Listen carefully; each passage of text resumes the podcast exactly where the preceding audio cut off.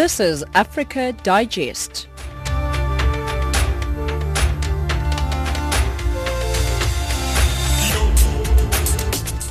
It is a Wednesday afternoon and we welcome you to Africa Digest. You're listening to Channel Africa from an African perspective. We're broadcasting to you live from our studios in Johannesburg and on the frequency 9625 kilohertz on the 31 meter band to Southern Africa.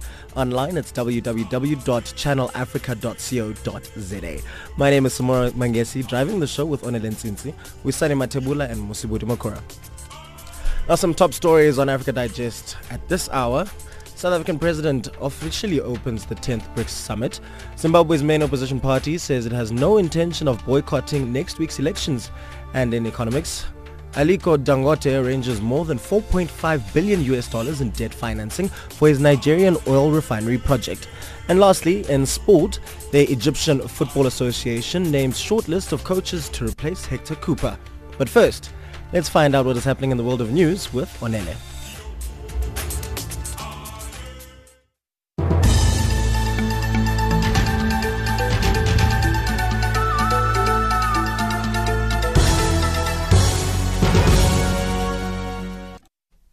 Thank you, Samora. South Africa's President Cyril Ramaphosa has hailed the first decade of the existence of BRICS as a major success in global developmental agenda. Ramaphosa was speaking at the official opening of the BRICS Business Summit currently underway in the country. The meeting brings together leaders and businessmen from Brazil, Russia, India, China and South Africa. President Ramaphosa says over the past 10 years, the bloc has made enormous strides in a number of cooperation areas, including climate change and promoting sustainable development.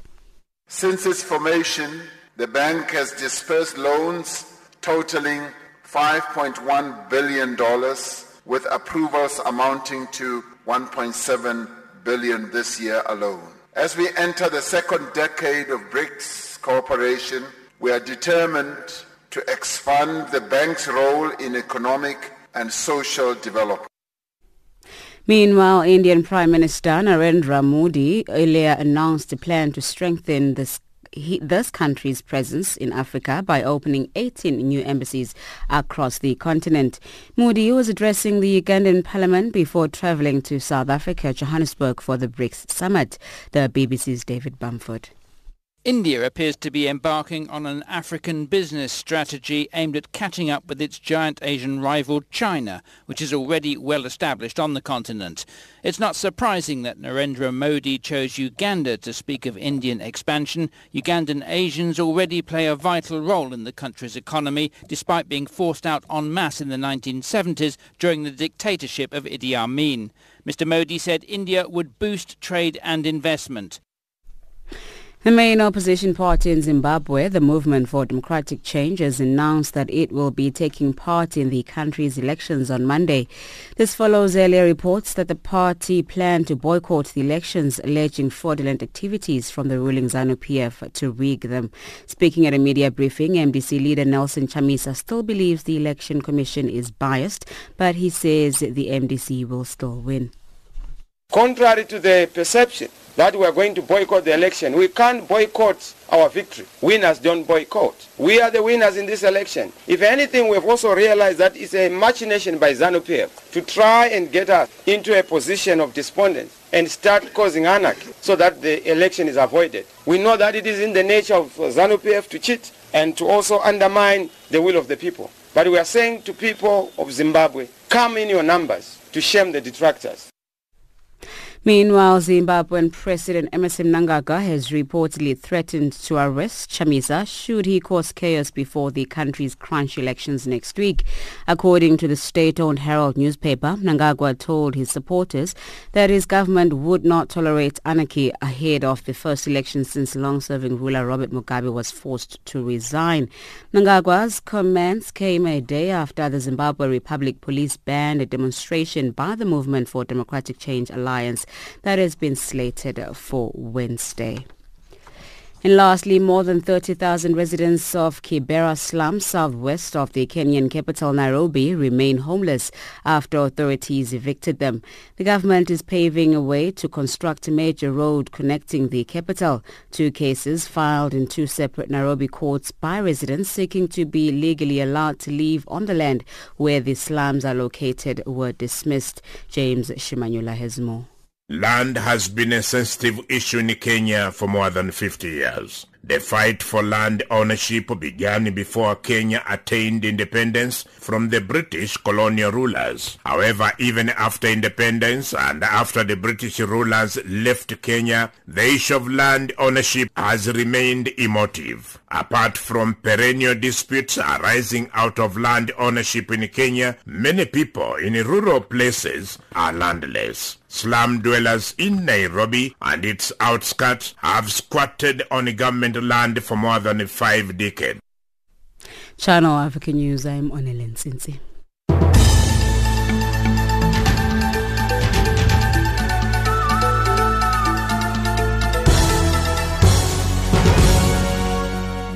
Africa Digest.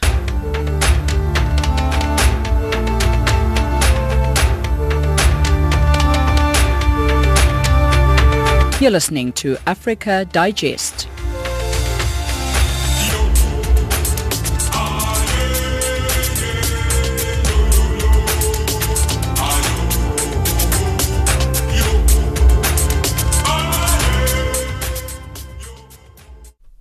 Now we're kicking it off with something good. The curtains of the BRICS for Business Forum, which is part of the 10th BRICS Summit, has officially come up in Johannesburg, South Africa. According to the organizers, about 1,000 delegates from Brazil, Russia, India, China, and of course South Africa are gathering at the Sandton Convention Center for the event. Now this is what this year's host and South African President Cyril Ramaphosa had to say as he officially opened the forum.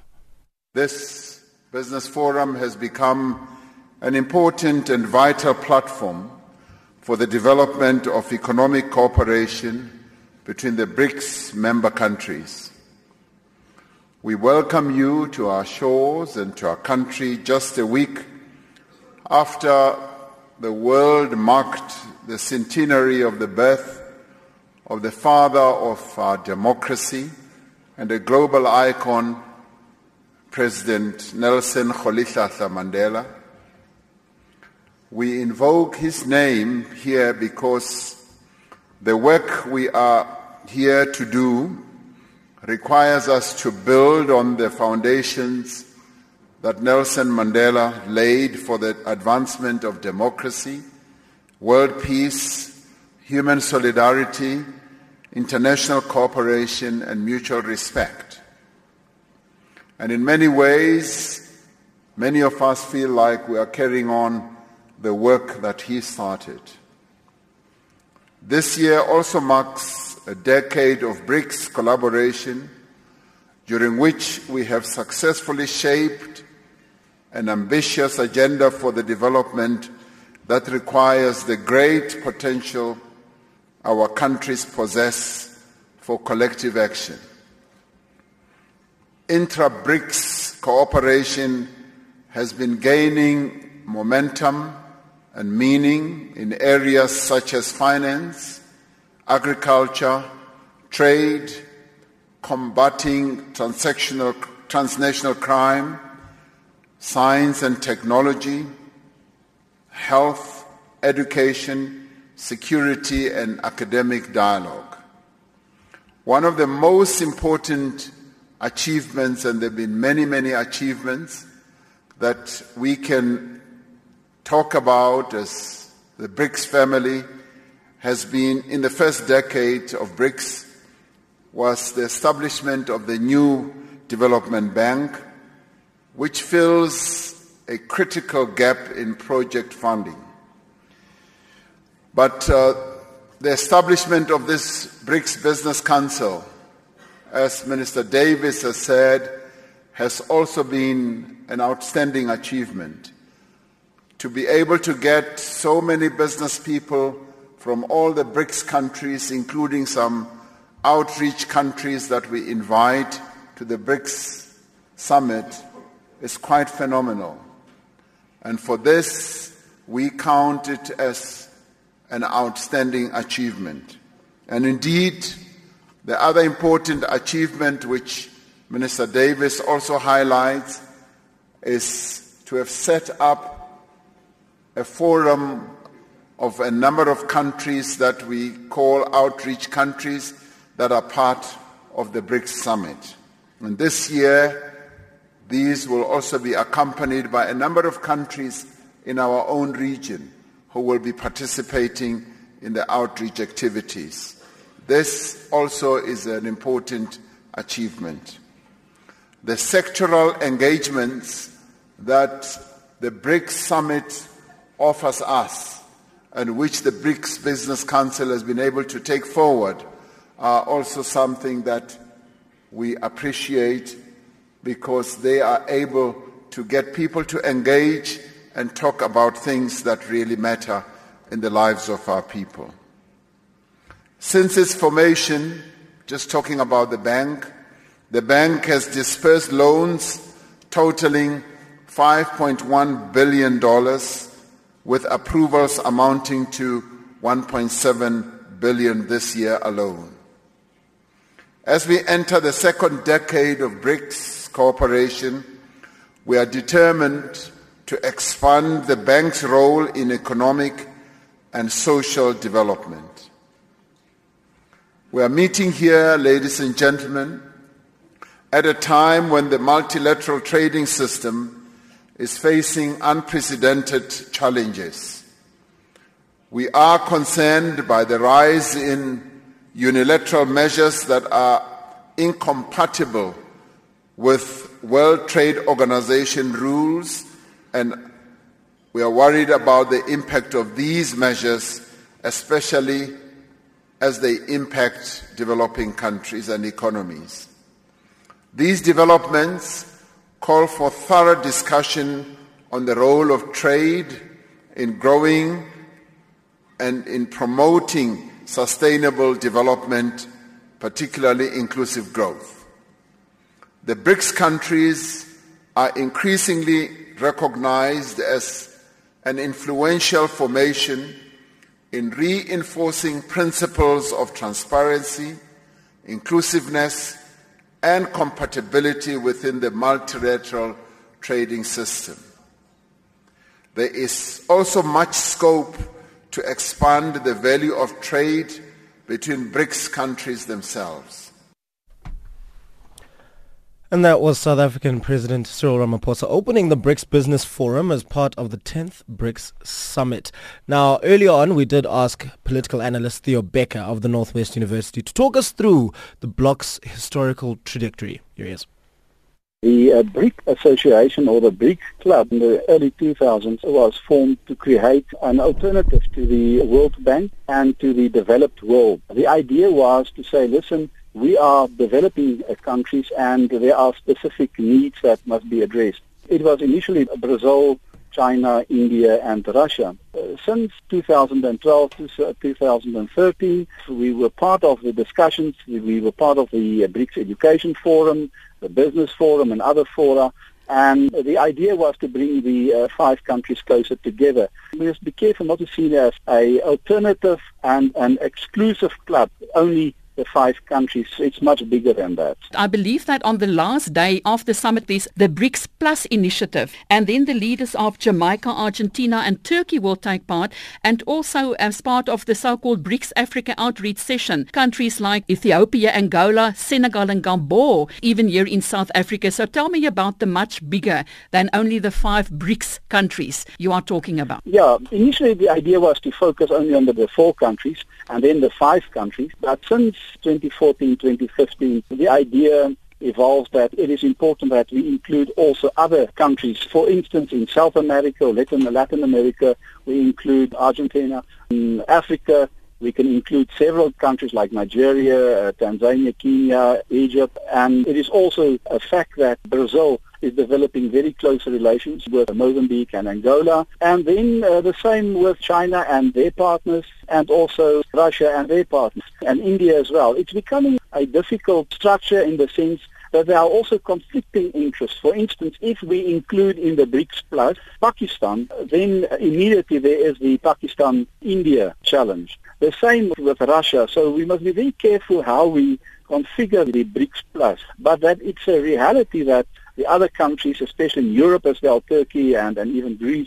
are part of the discussions from time to time. It's interesting that we've had a BRICS education discussion uh, two months ago in Bulgaria. So it is becoming a much more broader association than the uh, five countries. If it becomes bigger then, and we talk about all these countries that you've mentioned that's in on discussions and decision making, do you think the name will at some stage change and not be BRICS and turn into something else? Well, that is probably up for discussion in the future, and I think at this stage we can live easily with, with BRICS Plus, and we can also say, okay, the BRICS Plus, the Plus is observer status. They can participate in discussions, but they cannot vote or they cannot uh, reach consensus. That is not the idea. It's still the five countries, but it's becoming more and more um, problematic in the sense that the other countries are playing a bigger role. South Africa must be very careful how we are playing our cards in the future. We must be competitive. We must be able to play a meaningful and a functional role on the African continent. I have no doubt in my mind that if we are not able to deliver in the BRICS development context that China and Russia and Brazil will look at the other African countries as well. This is now the 10th summit of heads of state and government of these BRICS countries. What makes this 10th one different than previous ones? Well, I think we are moving slowly away from just policy formulation documents and declarations and discussions to a position where it is now implementation. You know that the new development bank is there. They are looking at infrastructure and development and projects and African countries are part of it and it's now implementation. We must now show the results. It was very clear on the agenda that they don't want to discuss the so-called trade war. The trade war is between China and the United States of America. The challenge there is we cannot ignore, not Russia, not South Africa, India or Brazil cannot ignore the importance of the European Union and for that matter trade with the United States as well. So uh, we will continue with our bilateral relations with the different countries, but BRICS is there, you know, to focus on improving trade between the countries, to make it easier to invest, to look at education, and training uh, possibilities, especially in the BRICS Network University with joint degrees, joint research projects. So it's bringing the developing world closer together with joint integrated programs. Could one say that the BRICS concept is a very successful one? Do the member states really benefit from this? Yeah, I think so. If you look at research, a joint research project, that was uh, quite an important one. The uh, business sector is getting more and more involved with China, with Russia. We are moving away from the political impact to uh, the economic and social impact. So uh, by and large, it was a success. Initially, there was a very strong political emphasis on BRICS and it was seen as a formation against others. Not anymore. It's becoming more and more a socio-economic formation as well. But it's a slow process. It's an incremental process.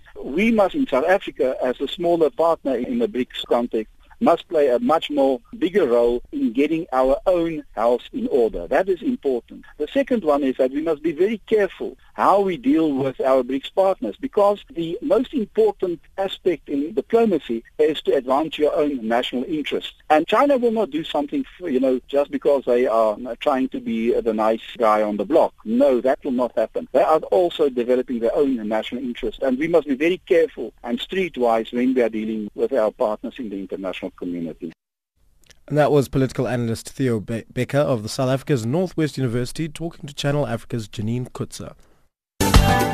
Swiss chocolate wouldn't be Swiss chocolate without African cocoa. you know, it's funny when you think about it that way because you realize just how important Africa is to the global economy. And as long as we are deemed to be inferior by the community out there, nothing's ever going to change. I believe it was one of the uh, ancient Greek philosophers who said that when we teach, we'll learn twice.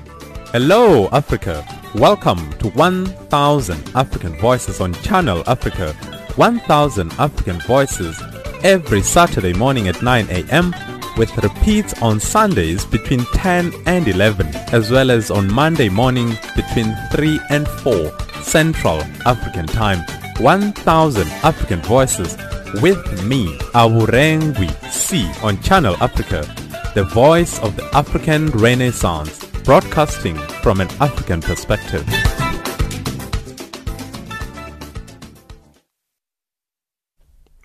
Now, despite complaints against the Zimbabwe Electoral Commission ZEC over the manner in which it is managing July 30th polls, MDCT announced Wednesday it would not boycott ele- elections. Earlier, Nelson Chamisa and the MDC Alliance partners had threatened to pull out the race-citing bias on the part of ZEC, creating confusion in the minds of the electorate. Now, addressing the media in the cap- in capital today, Chamisa said his party could not afford to boycott but contest and expose the rot in ZEC and ZANU-PF. Simon Muchemwa reports from Harare. The red line has finally been drawn and come July 30th, the big fight between the ruling ZANU-PF and the main opposition MDCT will be taking place in Zimbabwe. It's an election of a lifetime as President Emmerson Mnangagwa will be there to please the international community in a bid to have Zimbabwe readmitted into leagues of nations such as the Commonwealth. On one hand, opposition leader Nelson Chamisa is there to prove a point that following the November coup, ZANU-PF is yet to reform. It's a tight contest between the two leaders, but allegations of rigging have been made, placing the country back onto the limelight. Despite challenges with the election body ZEC regarding accountability and transparency of the, the voters' roll and ballot papers, Nelson Chamisa stood his ground on Wednesday and announced his party would not boycott elections. It's not possible to boycott our victory. That is what losers would want us to do. Now we don't take advice from losers. We don't take advice from those who are defeated. We are very clear and very circumspect. Let us respect the will of the people. The people want us to defeat dictatorship, to defeat poverty, to defeat tyranny, to defeat their hopelessness. They want us to defeat the kind of embarrassment that they face as a people for the past 38 years. And this is why we are giving them a fighting chance.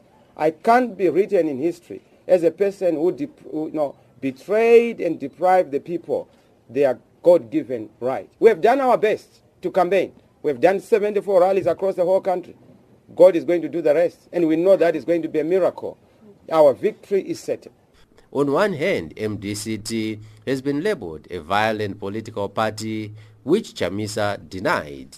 I'm very consistent on peace. It's an allegation which will not stick because they are afraid of the capacity that we have. Indeed, if we are to say this country is to be ungovernable starting tomorrow, Mnangagwa will not be able to control it. We have the capacity to control and this is why we have been very, in must, we must be acknowledged as peace icons. However, the 40-year-old Chamisa appeared to have toned down on how he viewed the ZEC chairperson, Justice Priscilla Chigumba, who has of late had her personal love life exposed on the social media. Chamisa castigated those personalizing issues with Chigumba. So even if you disagree with Chigumba, don't cross the line. Don't and I've told our supporters, please let us not undermine the rights of others. In our pursuit of our rights, let's not also cross the line and behave in a manner that is not consistent with the democratic society we want to build. A few days ago, leader of the elders, Kofi Annan, urged Zimbabwean political parties to stop making unreasonable demands, which those in the ruling ZANU-PF interpreted as having been directed to MDCT and Chamisa. The MDC Alliance presidential candidate said he respects Kofi Annan's views. President, uh, former Secretary General um, Kofi Annan, is very clear on our issues. The elders are very clear on our issues, and we respect their position. They know that our position on the ballot is consistent with what the guidelines of SADC are, is consistent with the law of the country. Just like SADC, we have made them. They are very clear on the issues. The only thing is that we also await for SADC to make the necessary interventions on the stalemate issues, and we hope that they will respond in due time, even before the uh, actual election Monday. Meanwhile, leader of the Commonwealth Election Observer team poured cold water on the statement by Mr. Annan. The former president of Ghana, John Dramani Mahama, told the media in the capital Harare on Wednesday that during elections there is no demand that might be termed unreasonable. Um, in the run-up to an, to an election, no demand is unreasonable. I guess that everybody wants to create sufficient democratic space and have a high level of confidence that they're being treated fairly. And so I think that is for ZEC to listen to those complaints and uh, where it is possible within the law to address those complaints, to do so. But if it uh, takes ZEC outside the ambit of the law, I don't think that is something that um, they can uh, uh, contain. And so no demand is unreasonable. The statement by the Commonwealth is likely going to lower some morale in ZANU-PF as they are desperate to have Zimbabwe admitted into the League of Nations. In Harare, Zimbabwe for Channel Africa, this is Simon Muchemwa. Now moving on to Nigeria, Nigerian President Muhammadu Buhari has blamed the deflections of 16 senators from the ruling party on local politics, saying defectors have no specific grievances against him or the government that he leads. Now in a blow to Buhari ahead of the 2019 election, which he intends to contest, 16 senators quit the ruling All People's Congress Party, otherwise known as APC, with 14 of them joining the opposition People's Democratic Party, known as PDP. The president has urged his supporters to see the defections as a seasonal occurrence when elections are approaching, adding that it would have no impact on the ruling party. Channel Africa's Kumbero Munzerere spoke to the professor uh, Richard Irwanya, uh, Nigerian political analyst, about what the defections mean for the ruling party. Every one of us, as political observers, are still in a in a watching and uh, in a, uh, analyzing the situation and not knowing actually what particular direction it is going. But let me quickly also add that uh, what goes round eventually comes round. Uh, because if you recall, situation like this, deflection, deflection from one party to another was what actually you it resulted in the election of President uh, Muhammadu Buhari. Um, now it is coming back to him. He rose to power on the conviction of fighting corruption. And uh, although he has been doing this, but we, we see that um, the fight against corruption has been one-sided. It appears to be a weapon for fighting political enemies. And as a result of this, a lot of people have now, have now realized that uh, the security situation in the country is not being addressed and a lot of uh, economization of the security forces, you know, uh, appears to be taking place at a very rapid rate. And uh, we appear to be, be progressing instead of progressing on our, uh, uh, on our uh, democratic march. And people have now become disenchanted with the way things are working in Nigeria. And the more progressive members of uh, the, the, the ruling party have now decided to come back to FPC, I mean to come back to PDP, because majority of them defected from uh, PDP to APC, and now sure. they appear to be coming back home. Now, do you think these uh, defections came as a surprise uh, for the APC, Prof, or were they long time coming? Uh, of course, uh, a careful reader of the Nigerian political scene will, will know that it will eventually happen. And the direction in which it was it is going now is the general impeachment of the president, and that is why he is fighting to to prevent this from happening, uh, because he is using his power and prerogatives to fight corruption and to step on a lot of toes. If you oppose him, he comes after you with the security forces, and a lot of the politicians, even the members of uh, uh, of uh, both House of Assembly, House of Assembly representatives have been targeted by the president. And as a result of this, they have ganged up against him. And if you recall, even during the period, I mean, the tenure of uh, uh, President Goodluck Jonathan, similar things occurred. When you start to harass your political enemies with the security forces, the tendency of, this, of, of those enemies coming together to fight against you, you know, exists. And that's what we have witnessed in this case, that Muhammad Buhari has used the security forces against his political friends, against his political enemies. Whoever opposes him, you know, gets the brunt of his anger, and this has come back to haunt him in the long run. And the Senate has been adjourned to September. I do not know if the intention has been, as I suspect, my likely be that they will try to go the impeachment direction. Now, talk to us, uh, Prof, about the People's Democratic Party. Obviously, jubilation on their part as uh, they are a party that has gained a lot from this.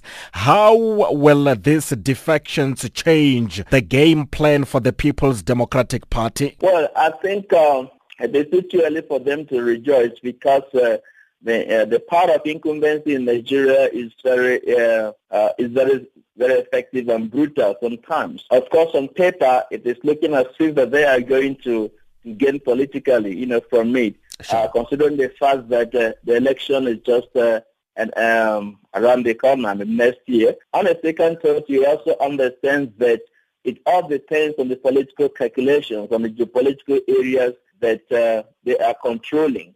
And the majority of uh, the votes are the votes are likely to come from the core uh, northern states or the political zones that the presidency has uh, a, a commanding influence. And that was Professor Richard Irwanya, political analyst uh, from Nigeria, talking to Kumbelo Munzelele. Right now, it is 17.30 Central African time. It's time for us to find out what is happening in the news headlines with Onel Nsinsi.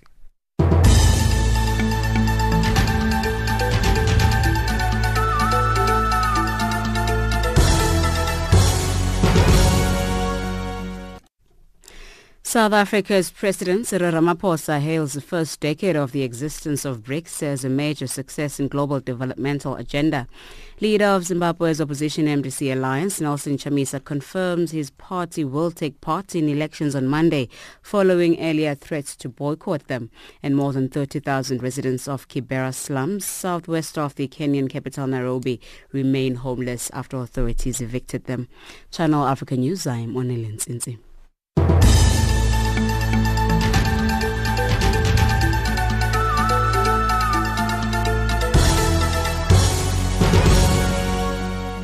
Africa Digest.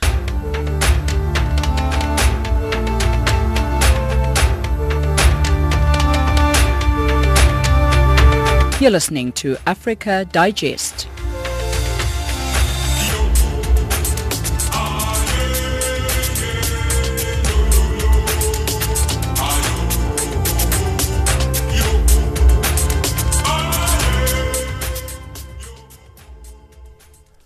Well, this is still Africa Digest with myself, Samora Mangesi. I just want to remind you that if you want to get in contact with us, you can send us an email to info at channelafrica.co.za or you can send us a WhatsApp to 763003327. That is 763003327. If you're outside of the South African borders, be sure to use that international dialing code, which is plus two seven.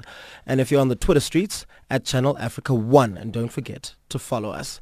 But right, now, let's move it over to the United States and talk about about Palestine as well. Uh, the United States envoy to the United Nations was labeled as arrogant by her Palestinian counterpart after she slammed Arab and Islamic countries for taking uh, for talking up a big game in support of Palestinians without providing financially and supporting their humanitarian needs. Now, Ambassador Nikki Haley, a strong defender of Israel, was speaking during a Security Council meeting on the Middle East.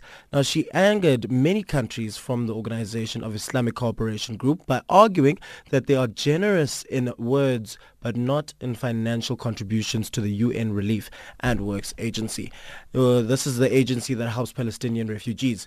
Sherwin Bryce Pease reports. Ambassador Haley was not holding back during this monthly session on the Middle East, which tends to be dominated by the Palestinian question, noting there was no end to speeches from Arab states criticizing Israel's actions in the region, while providing little or no financial aid to the Palestinian cause. Talk is cheap. No group of countries is more generous with their words than the Palestinians' Arab neighbors and other OIC member states. But all of the words spoken here in New York do not feed, clothe, or educate a single Palestinian child. All they do is get the international community riled up. Haley mentioned countries by name in terms of their contributions or lack thereof to UNRWA, the agency tasked by the UN General Assembly to provide humanitarian relief to Palestinians. She mentioned Iran, Algeria, and Tunisia as having made zero contributions last year. She called out Egypt and Pakistan for low contributions while touting the US amount of $364 million to the agency last year, despite Washington cutting its aid to $60 million so far in 2018, as tensions with the Palestinian Authority continue to rise. Judging by the vitriol that is directed toward the United States from the Palestinian representatives, including the one here today, and from some of their allies, one might fairly conclude that our support is unappreciated or unwelcomed. Americans are very generous people.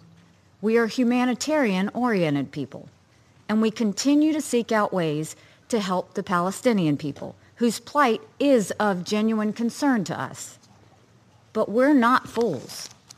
If we extend a hand in friendship and generosity, we do not expect our hand to be bitten. This was the Palestinian ambassador Riyad Mansour's response. Of course, it was uh, typical of the uh, Trump administration insulting their allies and their friends because she was insulting close allies to the United States, such as the Arab countries in the Gulf region, including Saudi Arabia, that warranted that uh, very uh, clear response from the ambassador of Saudi Arabia. You cannot come to the Security Council in an arrogant way to say that you are the only one who is helping and others are not doing anything. That is not the case. Mansour again reiterated Palestine's position that an international group of countries like the Middle East Quartet replaced the U.S. role as sole mediator in the peace process. The writing is on the wall. Jerusalem is off the table. UNRWA, I mean, refugees are off the table. UNRWA to be destroyed through their action of denying substantial amount of money. Uh, uh, settlements are more or less uh, acceptable and the two-state solution is not in the card deck. So if you have that kind of behavior that is exhi- being exhibited by the U.S. administration, so what is left on the table? So that's why we don't want to engage in something that uh, is useless because all the things that they have announced unilaterally are things that will not pave the way for peace and progress. He also confirmed that the state of Palestine had been elected to chair the Group of 77 plus China for the year 2019. I'm Sherwin Bryce Pease in New York.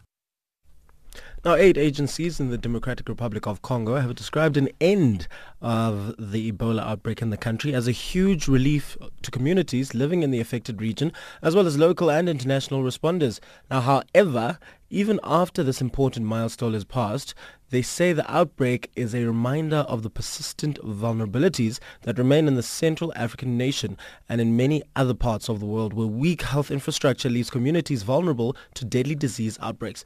The DRC is no stranger to the Ebola virus, being the place where the disease was first discovered in 1976, and since then the country has suffered nine different outbreaks. The latest one was declared in early May in the northwest Equator province and has infected 54 people, claiming the lives of about 33 people. Emmanuel Capobianco is the director of the Health and Care Department at the International Federation of Red Cross and Red Crescent Societies. I think there are numbers of factors that we can pinpoint to in terms of this effective, quick response that was put in place. The first is the government leadership. The Minister of Health and the government together really led a fast response, coordinating very strongly all the many partners that contributed to this success. The second element is the expertise that was acquired during the West Ebola outbreak between uh, 2014 and 2016. All partners on the ground knew how to do it, what to do it, and actually implemented protocols that were already existing. The third element was the new technologies that were put in place, and particularly the vaccines against Ebola that were distributed for the first time ever in a country during an Ebola outbreak. And this was a specific vaccine that was provided only to the contacts of suspected Ebola cases and to the contacts of contacts. In total, 3,300 people were vaccinated, and that contributed massively to reduce the spreading of the disease. And last element, in my opinion, is the excellent work that was done at the community level. One of the biggest problems in previous uh, Ebola outbreaks was the fear and the rejection of communities. This time, again, based on the experience of the 2014-2016 uh, outbreak, communities were sensitized, were made part of the response from the very beginning, and so there was less refusal and much greater participation, and that was a critical factor, particularly in the speed of this response. Do you think that it's too soon to celebrate, though? I mean, we've seen some countries in the past being declared Ebola-free, only to have more infections reported later on. Well, the declaration uh, of the end of the outbreak follows a strict protocol that brings into factor the point that 42 days have passed since the last uh, confirmed cases. That means that two cycles, the incubation period, have passed. And so it's extremely unlikely that there would be other cases. We know, though, that the virus can uh, hide in the bodies and can resurface even at a year of distance. There are studies recently that have identified cases in a woman one year later, and also we know that the virus uh, can be carried, for instance, in the semen of men. That said, it's extremely unlikely, and I think there is a good reason to celebrate, to take this moment in with all the relief that this moment brings to the many communities affected and also with the realization that several lives were lost during this outbreak, several families were affected and so our response to the outbreak is not over in that sense and it remains in strengthening the psychosocial support for the families of the victims and in uh, getting ready, getting stronger within the health system, within the communities for what is going to come in the future as another outbreak. There have been nine outbreaks over the past 30 years. It's likely there will be a 10th outbreak. Are there any mistakes that you think happened during this outbreak that we should draw lessons from? If you ask public health officials like me, you will always hear the response that we could have done even faster, we could have done even better. I'll talk about, for instance, one area where the Red Cross has been particularly involved. It was the burials of the Ebola deaths and the deaths of suspected Ebola cases. We have done a high number of these burials, but at the beginning we met some uh, resistance uh, and it was not possible to do the safe and dignified burial because of family refusal. We had to basically use anthropologists and get a better understanding of what the reasons were for this refusal and go around this. And I think what we have learned is that indeed you need to fully understand the fabric of the communities, the different tribes to which the communities belong to, having teams that actually respond to that social fabric. You need to come in into a process that is very participatory, not threatening for a family that is mourning. And we have done very successfully many of the burials. We missed a few. And I think what we learned through this experience is how to be even more effective in the future. And I'm sure other agencies will identify other areas for improvement. But certainly we need to be even faster, even closer to the communities in the future, but this response, particularly compared to the 2014-2016 outbreak, was exceptionally fast and good and contained the outbreak in record times. What plans do you think should be put in place to monitor the situation and how long should this last for? You know, you can't prevent future outbreaks, but you can prepare for future outbreaks. So my immediate response to you would be you need to continue investing in preparedness. And this is not a process that lasts one month or two months. This is a process that needs to be continuing.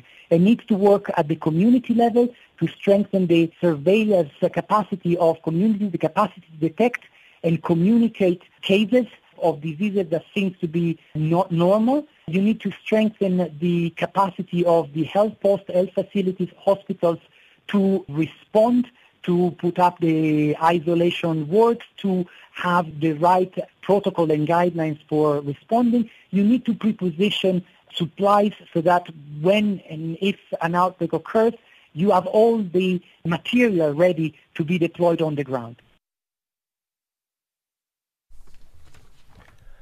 And that's Emmanuel Capobianco, Director of the Health and Care Department at the International Federation of Red Cross and Red Crescent Societies IFRC, on the line from Nairobi, Kenya, talking to Elizabeth Ledicha.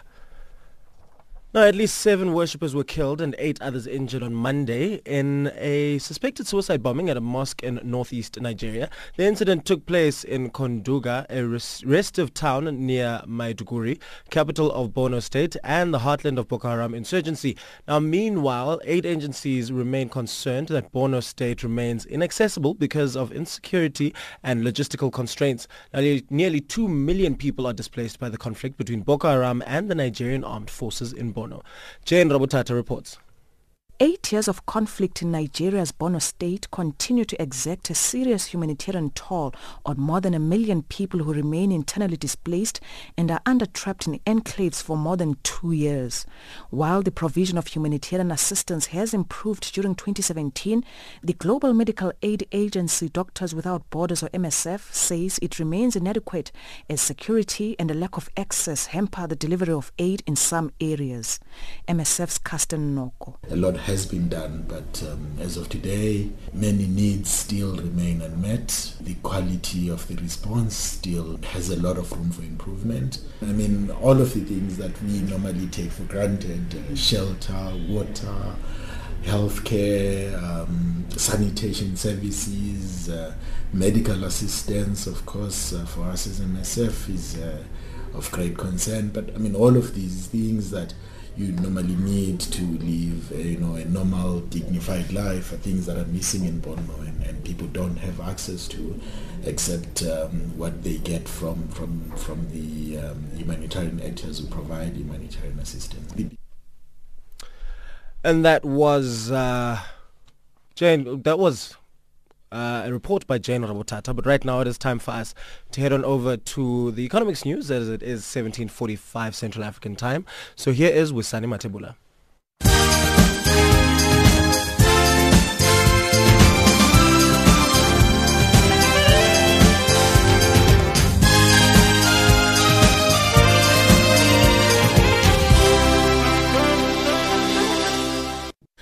Good evening, Samora. Uh, Africa's richest man, Aliko Dangote, has arranged uh, more than 4.5 billion US dollars in debt financing for his Nigerian oil refinery project and aims to start production by early 2020. Dangote is building the world's largest single oil refinery with a capacity of 650,000 barrels per day to help reduce Nigeria's dependence on imported petroleum.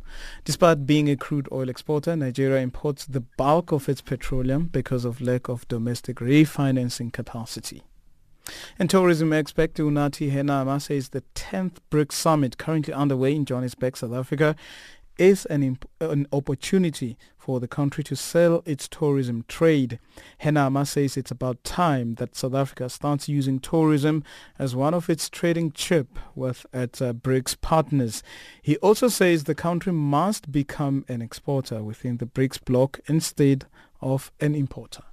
If you look at the trade, you find that the BRICS partners actually trade more with South Africa. In other words, we import more goods from these BRICS partners than we export. And then that leads to a trade imbalance that South Africa is experiencing. Now, in order for South Africa to start, obviously, to punch up above its weight, it must actually be using tourism as a sector where it might actually have a trade advantage against established BRICS partners which it is doing trade with. For example, you find that the growth of uh, tourists coming from China to South Africa has increased more than 50%. The same thing has occurred in India and the same thing has also occurred in Brazil. Agriculture producers in South Africa's Western Cape province can now export more produce to SADC countries and the European Union than before. This came out at a seminar in Cape Town hosted by the provincial government's investment arm, Wesgro. More export opportunities are now available thanks to a new EU SADC Economic Partnership Agreement. Affected produce include all fisheries, whole milk, milk powder, cultured yeast and different fruit juices. Wesgro head of international trade, Dan Ankuni, explains why the agreement is important. The EPA offers new and expanded duty-free market access to the EU and other trade benefits under the EPA. It provides significant opportunities for agricultural, agri-processing and fisheries in terms of a sector approach. Zimbabwe's Karo Mining says it has a range of finance options for its 4.2 billion US dollar platinum mining venture including bank finance, equity or money from shareholder Tharisa PLC. Located in the Mhondoro-Ngezi Platinum Belt west of Harare, the project will include a coal mine and power station and should employ 15,000 people when fully implemented. It will create Zimbabwe's largest integrated platinum mining and refinery operation. Africa-focused oil explorer Tullow Oil will use free cash flow of uh, 401 million US dollars to pay down debt and invest rather than pay an interim dividend. This after having raised the possibility of a return to payouts. Tullow returned to profit last year after three years in the red. Its net debt of $3.1 billion was slightly below expectations for the first half the company expected free cr- cash flow to come in at around $300 million for the first six months of the year. Financial indicators now the dollar at 10.14 Botswana Pula, 9.84 Zambian Kwacha. That is uh, with uh, SADC currencies. BRICS currencies, the dollar stronger at 3.76 Bra- Brazilian real, 62.98 Russian ruble, 68.79 Indian rupee, 6.81 Chinese yuan, and at 13.37 South African rand.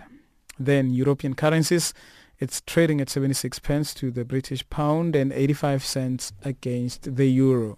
Commodities now. Gold is at $1,224, platinum $829 per fine ounce, Brent crude oil $73.90 per barrel. That's how it's looking.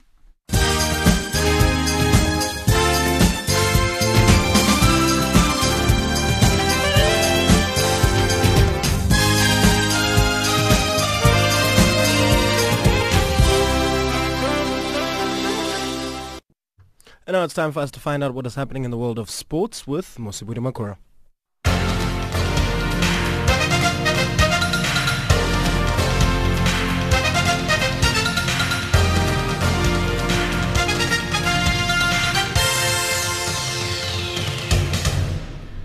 Good evening, sports fans. And starting off with football news, the Egyptian Football Association has named a short list of four coaches to replace Argentine Hector Cuper. Now, Cuper's contract was not renewed after the Pharaohs failed to get past the group stages of the 2018 FIFA World Cup.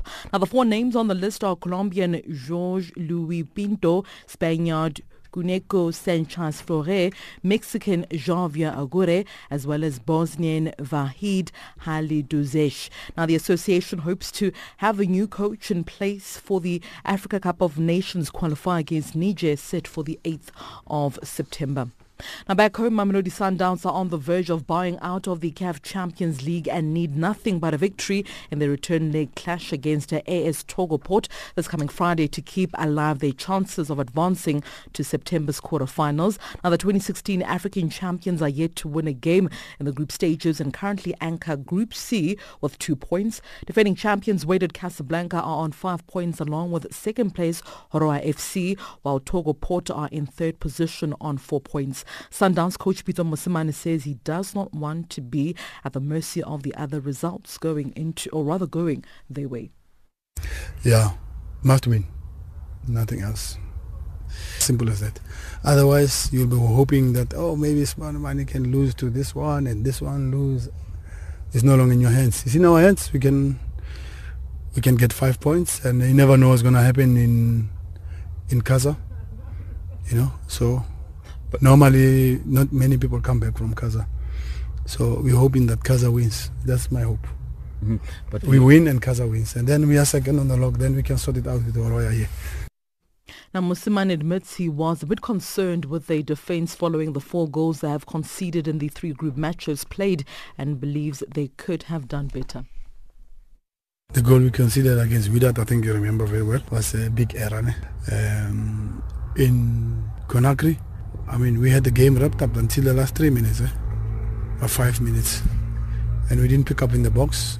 It was a header, and then um, you concede a goal in um, now now in Togo that came off Ricardo. It comes off Ricardo. It falls for the striker. Those things do happen. Eh? It's unfortunate, but uh, you're right. Uh, on paper, there are four goals, but I don't know how we consider these four goals. And finally, tennis news, Serena Williams says she is a victim of discrimination as she is the most drug-tested American tennis player.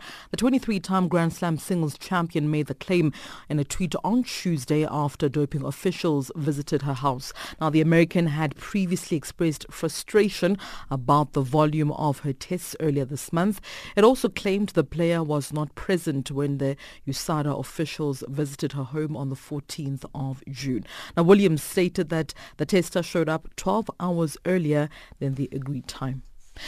Are sports news at the hour. I'm back with more sports news just before 8 p.m. Central African time.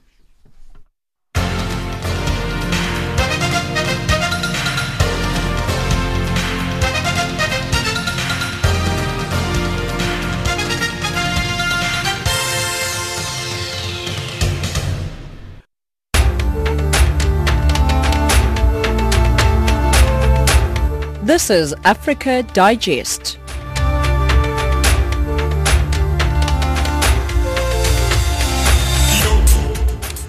And that is how we wrap up Africa Digest for this hour. Be sure to join us again at 7 p.m. for the second hour of Africa Digest. But from myself, Samora Mangesi, producer Luanda Maume, technical producer Sitlen Drovu, and the rest of the Africa Digest team, thank you so much for listening.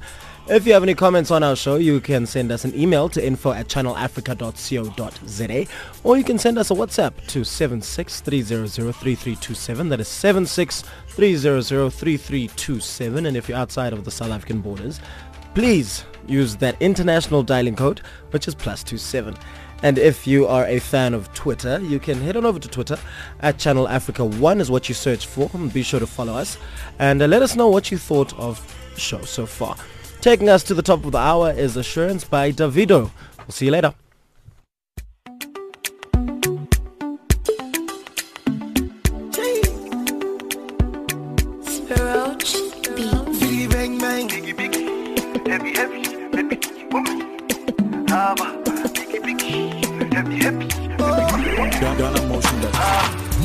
You're the one I want, oh.